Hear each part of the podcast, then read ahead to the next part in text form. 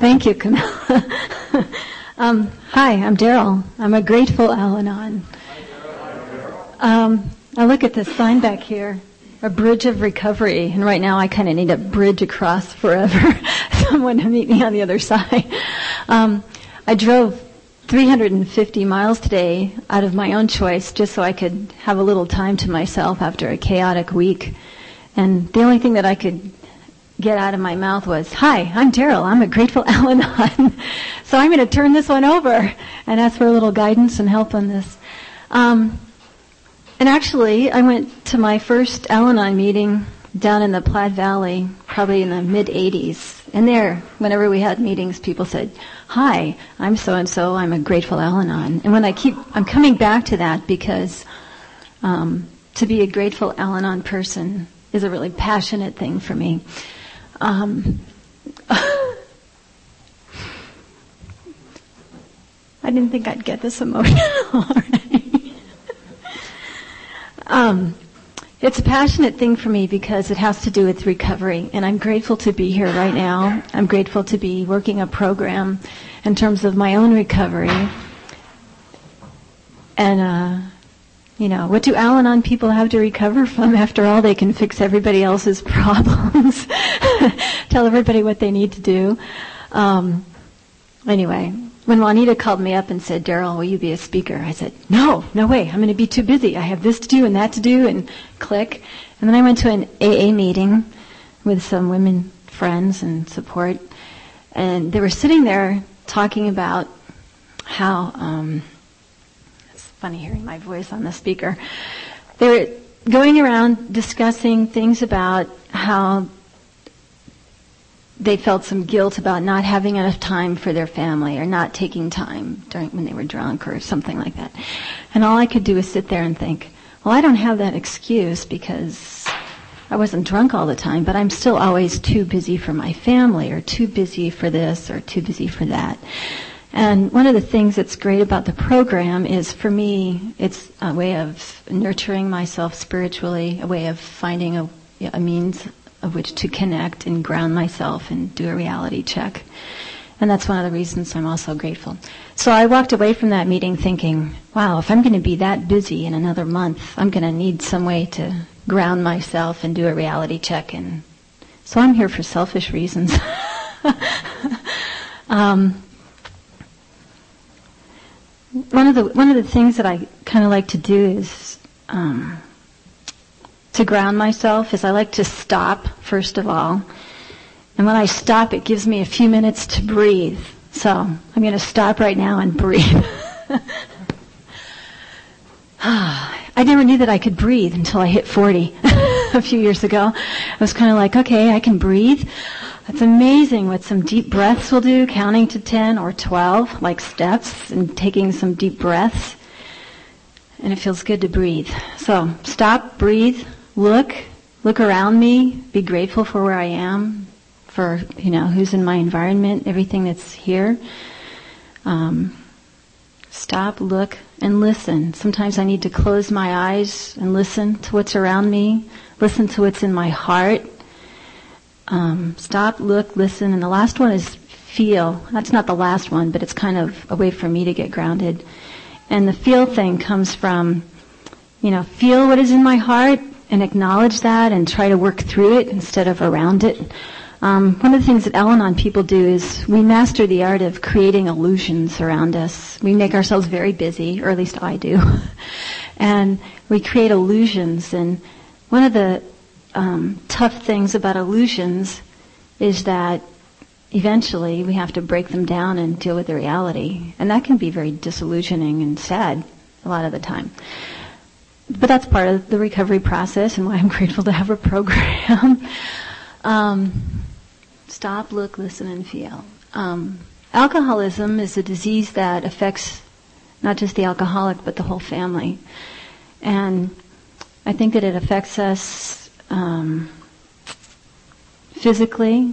It can make us ill. Even Al-Anon people get ill.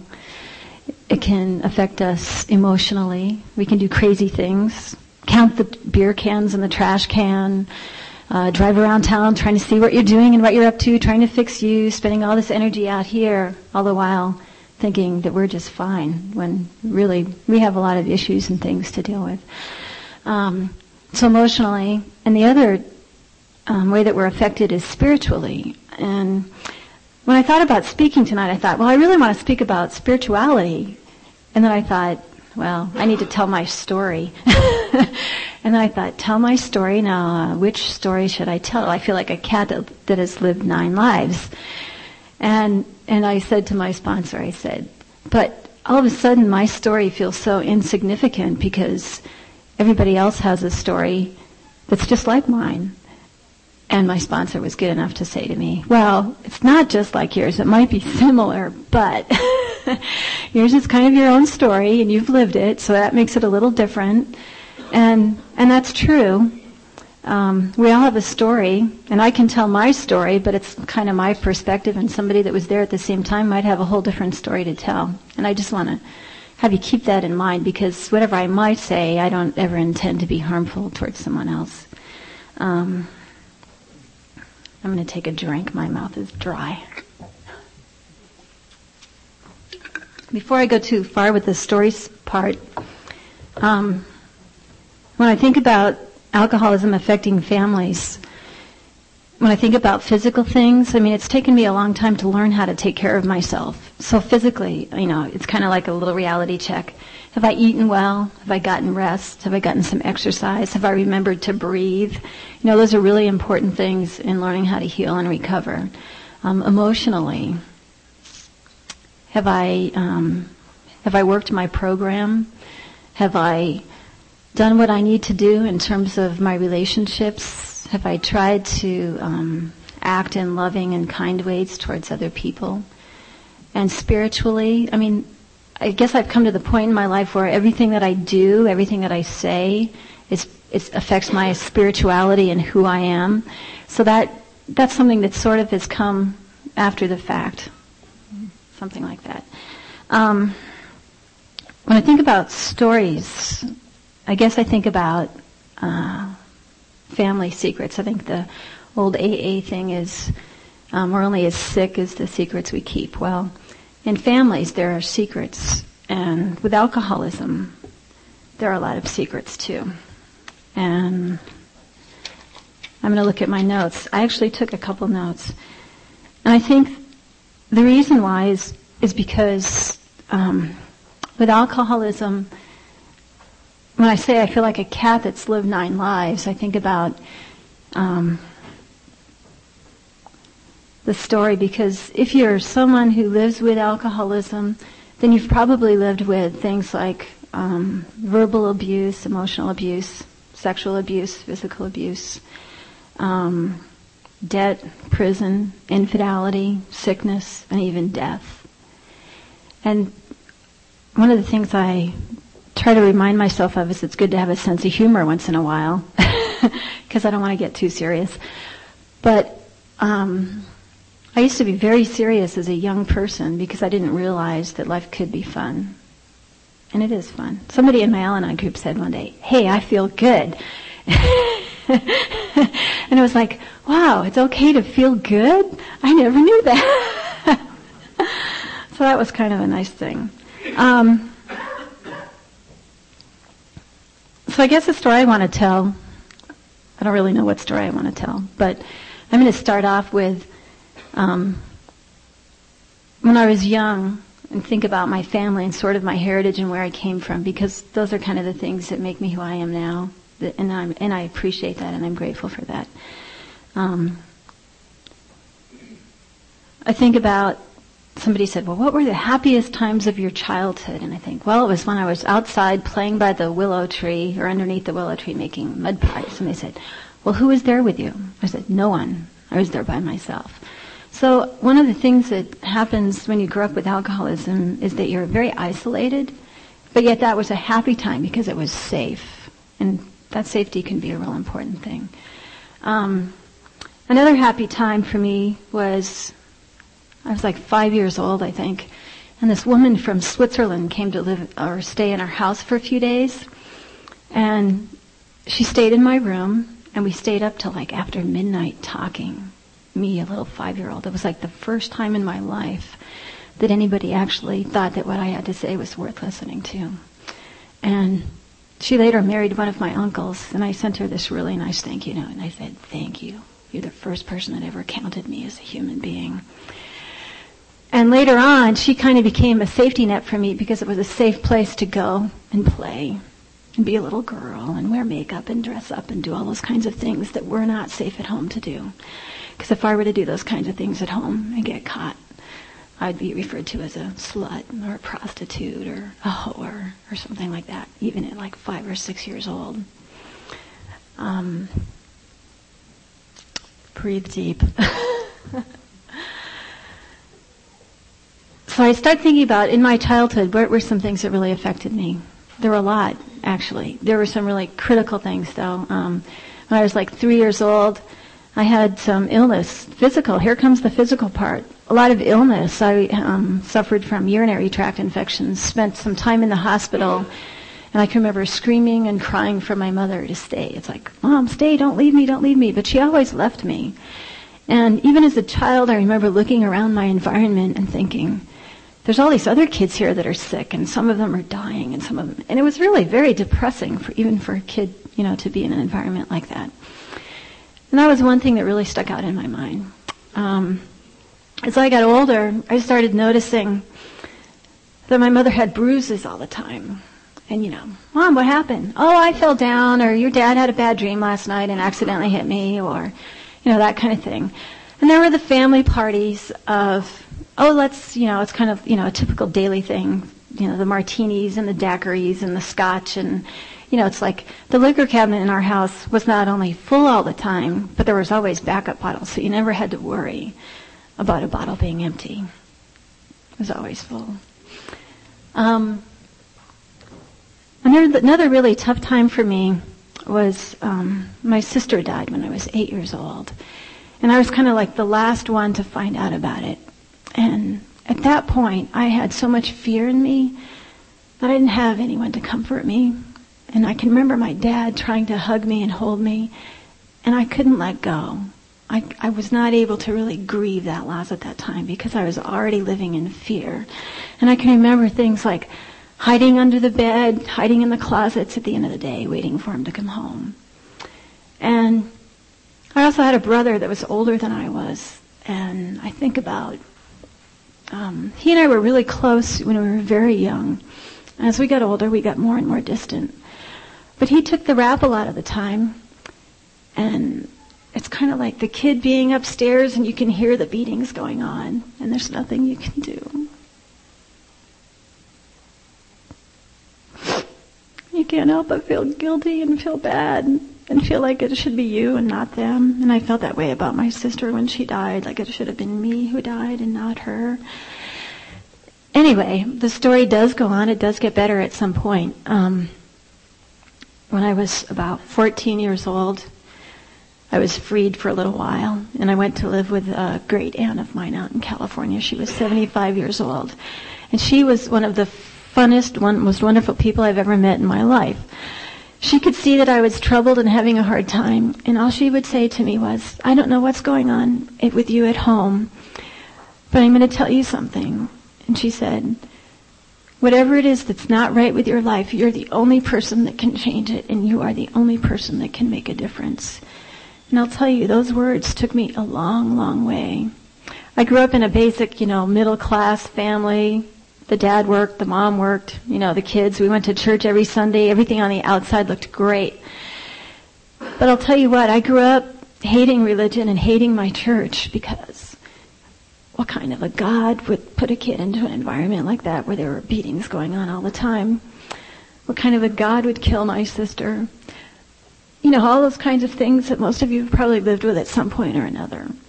Um, but as I got older, I got faith somewhere. I don't really know where. Probably from people like my aunt that said, you're the only person that can make a difference and that can change things.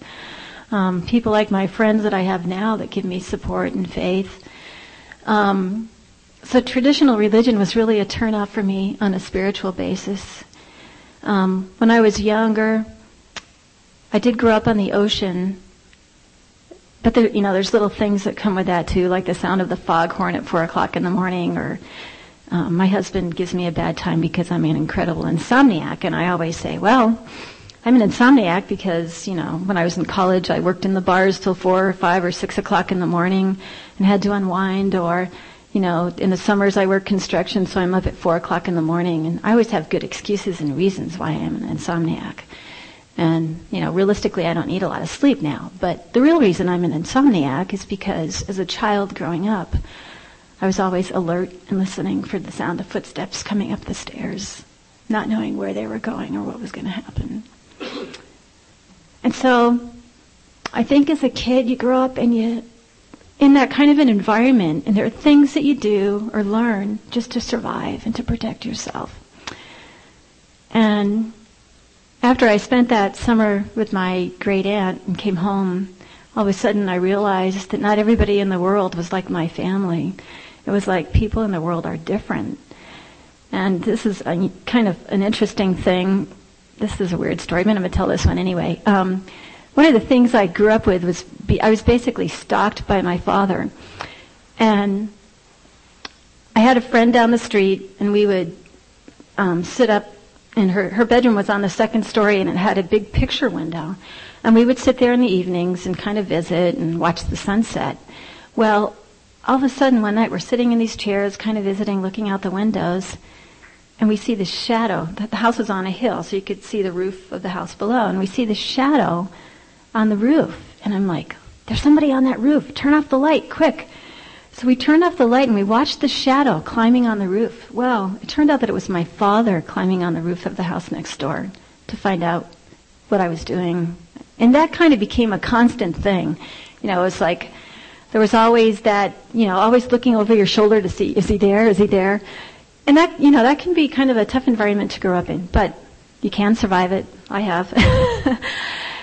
and it kind of brings me to you know, where did I find peace as a child growing up? How did I get my solitude? And I grew up on the ocean, so I spent a lot of time walking on the beach by myself, a lot of time watching the water and the waves crash. You know, I see big crusting waves come up. And, and it's amazing. I think a lot of my spirituality came from that water. I mean, movement of water really is a connecting thing for me.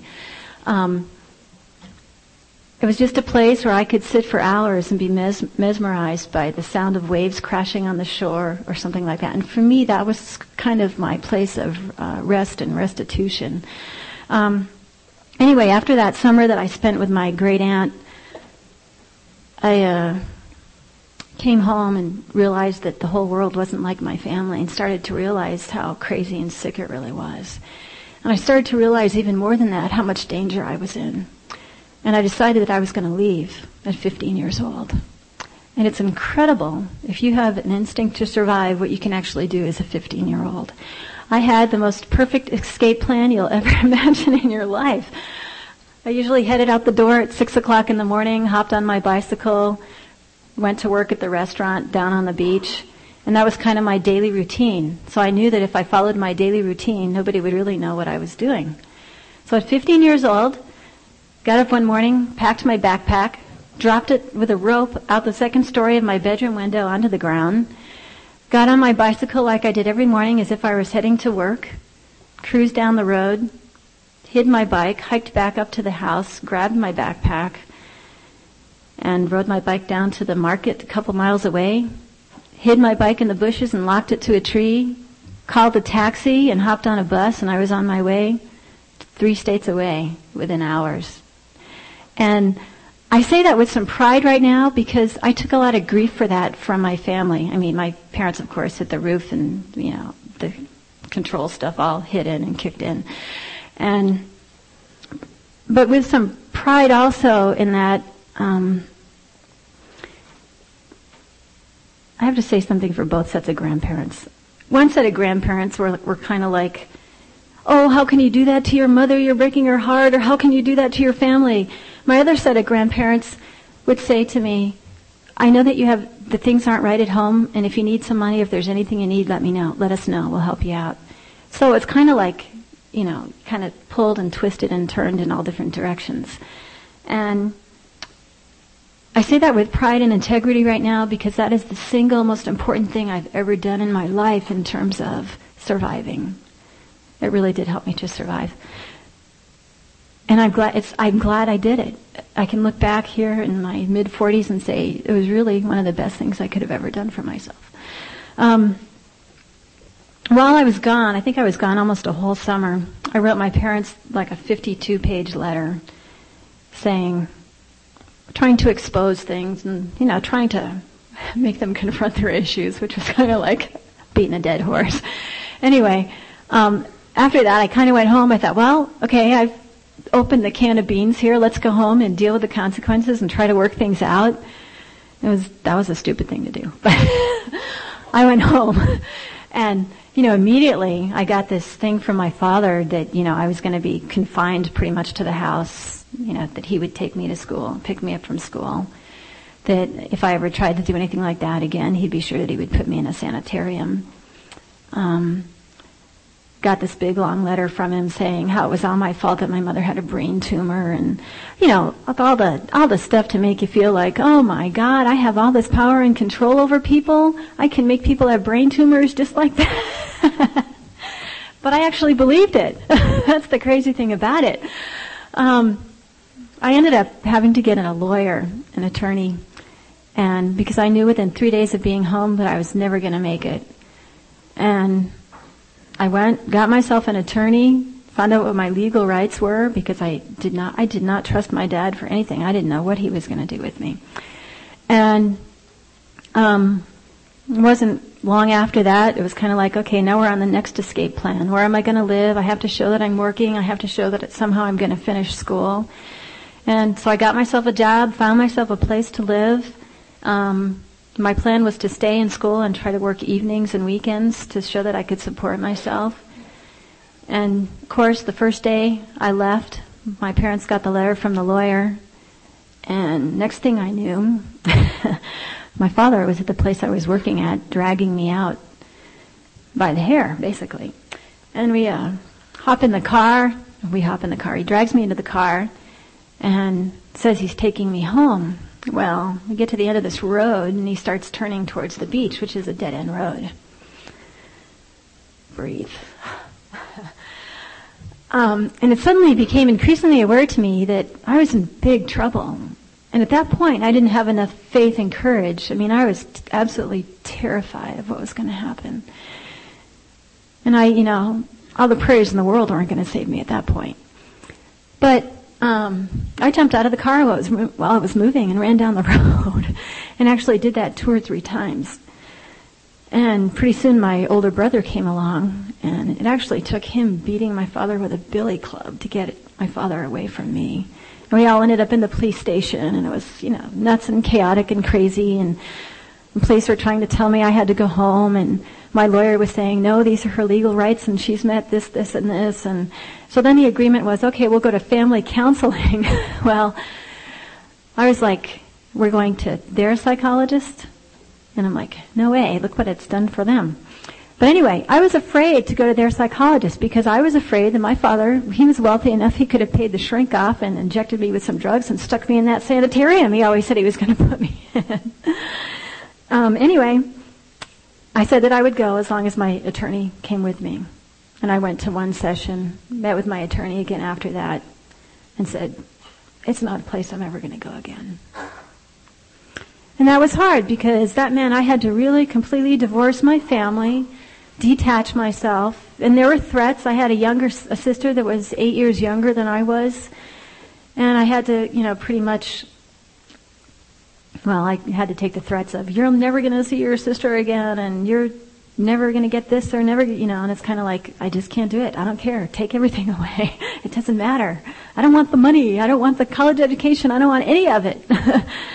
um, anyway, I did go on.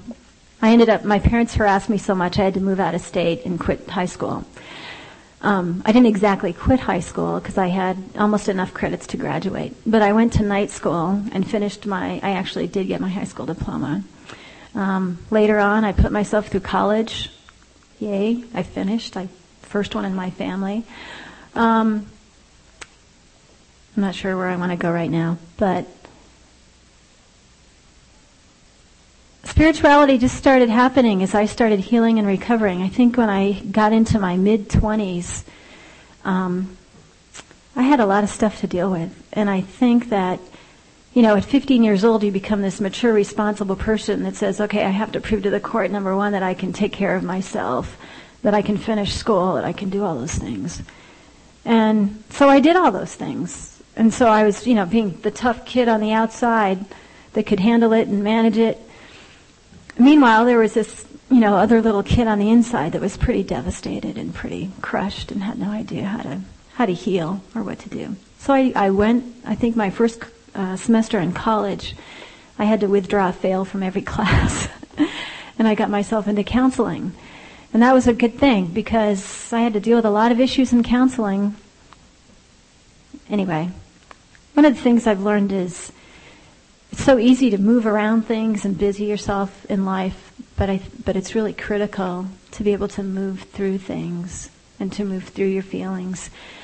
It took me a long time to really be able to express how I feel and feel okay about it. I mean, and not shake like a leaf and panic and all that kind of thing. So I'm a really fortunate person because I'm a survivor. Um, as far as relationships with men go, I've managed to screw those up pretty good. Uh, I always wanted someone like my dad. I don't know why, but I always, you know, tend to tend to pick men who are emotionally unavailable. Um, and I think somebody said to me one of the things I should talk about. Well, what was the real turning point for you in terms of Al-Anon or? And I thought, you know, there wasn't really there weren't really any big turning points for me because my life was so black and white for so long, and now I'm trying to live it in color, at least in my own mind, which is a great illusion. but, um, you know, there never any great light bulbs that ever really went off for me and said, this is it. um, I'm going to take another drink, refocus here.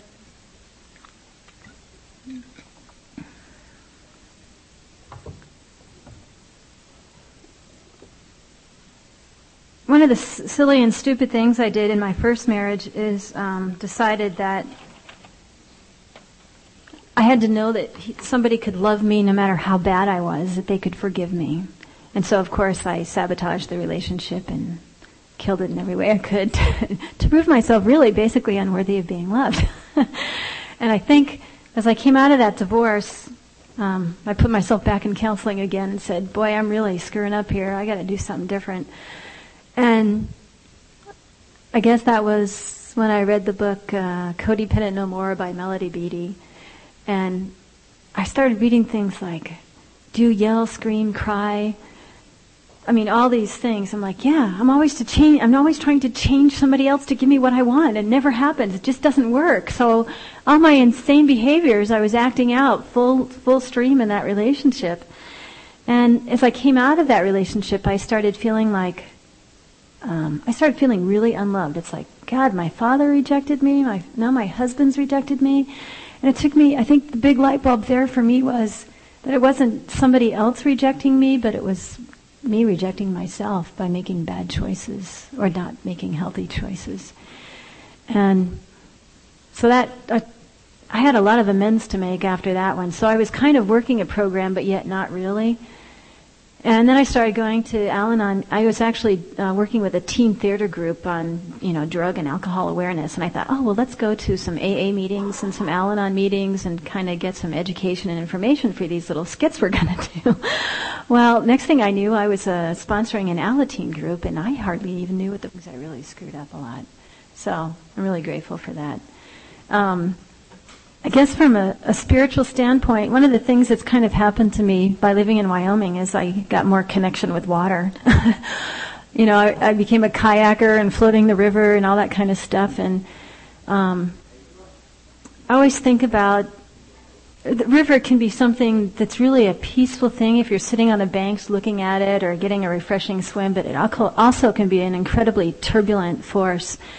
And um, and upside down underwater, it can be really turbulent, and you have no control at all. control? What is that? Anyway, um, I always think of this Richard Bach story. I think it came from the book Illusions. Imagine that. But it talks about, you know, this village that suddenly this torrent river comes and people are drifting afloat and they're trying to cling to rocks and hold on for their life. And this one guy decides, well, I'm going to let go because I can't hold on anymore or, you know, he got this notion in his head that if he let go that he was going to turn up somewhere okay. And guess what happened? He let go and got tossed around by the river and then eventually he ended up on this sandy beach. So sometimes I think one of the really hard things to learn is what do we hold on to and what do we let go of? And trying to balance those forces in life of letting go and holding on and trying to Oh, that's a tough one. But anyway, the river for me has really had, and water has, has kind of been a real spiritual force for me in terms of, I actually stopped yeah, on my drive today uh, in Thermopolis and looked at the river for a while because I thought, oh, that'll help me a little bit. but it's kind of like it diverges, it splits, and it always comes back together at some point. And empty. This is kind of you know the empty out in the ocean thing, and then the whole cycle starts again. But for me, when I've ever really felt lost and astray, I can go to a place like that and I can feel strength just from the current, just from watching it, just from being there. And I think when I look at the wholeness in life, I kind of realize um, that people are that way too. I mean, in some ways, we're all connected. And I'm gonna I'm gonna go here because one of the really hard things for me to learn as an adult was I didn't have to surround myself with people that were unhealthy or negative to be around. It took me a long time to learn that it feels good to surround myself with healthy people and to pick healthy people for friends and a support system. Um, and the other thing I think that's really been helpful to me is I know what fear feels like.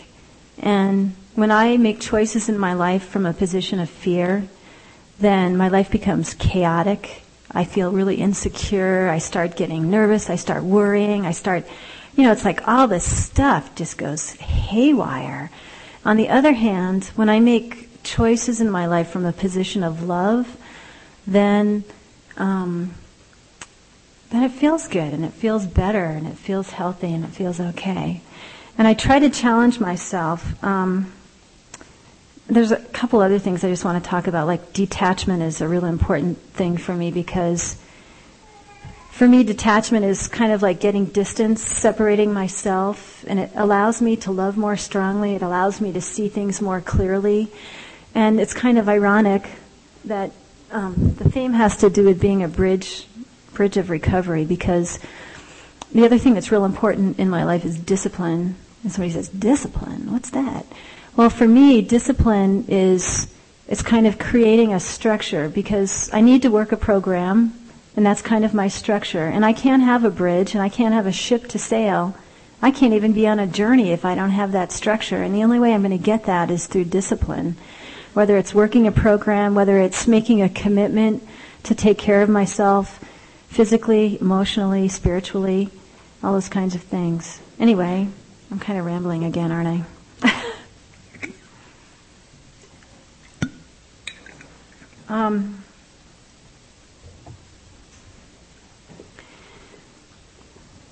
so then, so then I got to a point in my life where it felt like, okay, I can make healthier choices about people. Um, I started to recognize all the things I didn't like about myself in terms of being, a, you know, the critical person and the controller freak and all that kind of stuff. That's something I'll work on the rest of my life. But um, there's things I'm grateful for in my life and that is um,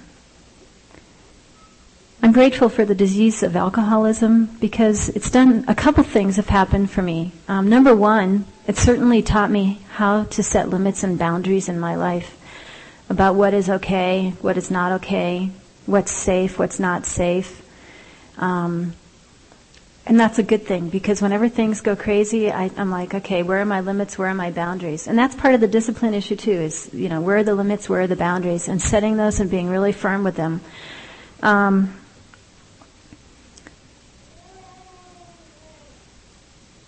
there's other reasons I'm grateful for um, alcoholism in my life, and that is because well, it's led me to this program and some really wonderful people. I'm grateful for that. Um, I'm also grateful because um,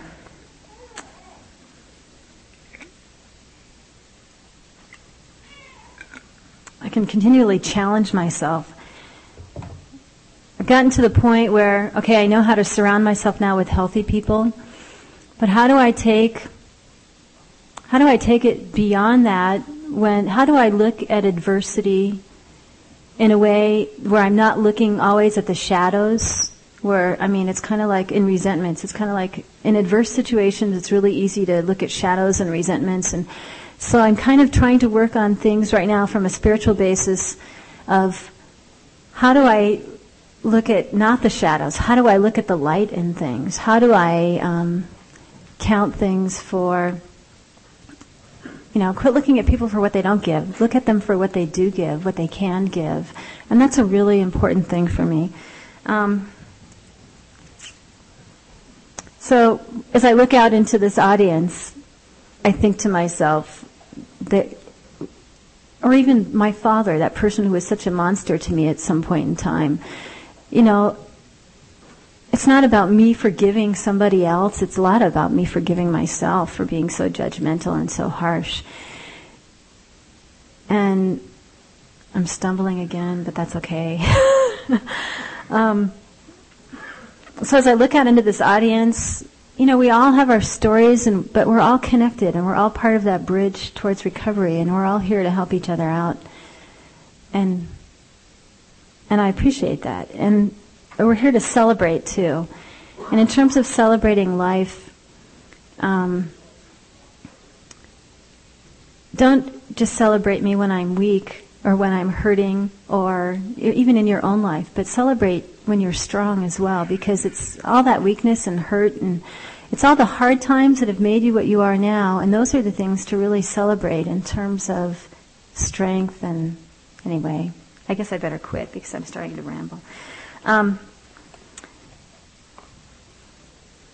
thank you. I appreciate being here tonight. I appreciate that you've listened. I don't know if any of this made any sense, but I hope there's a piece of it you can all take away. And if not, it was great being here anyway.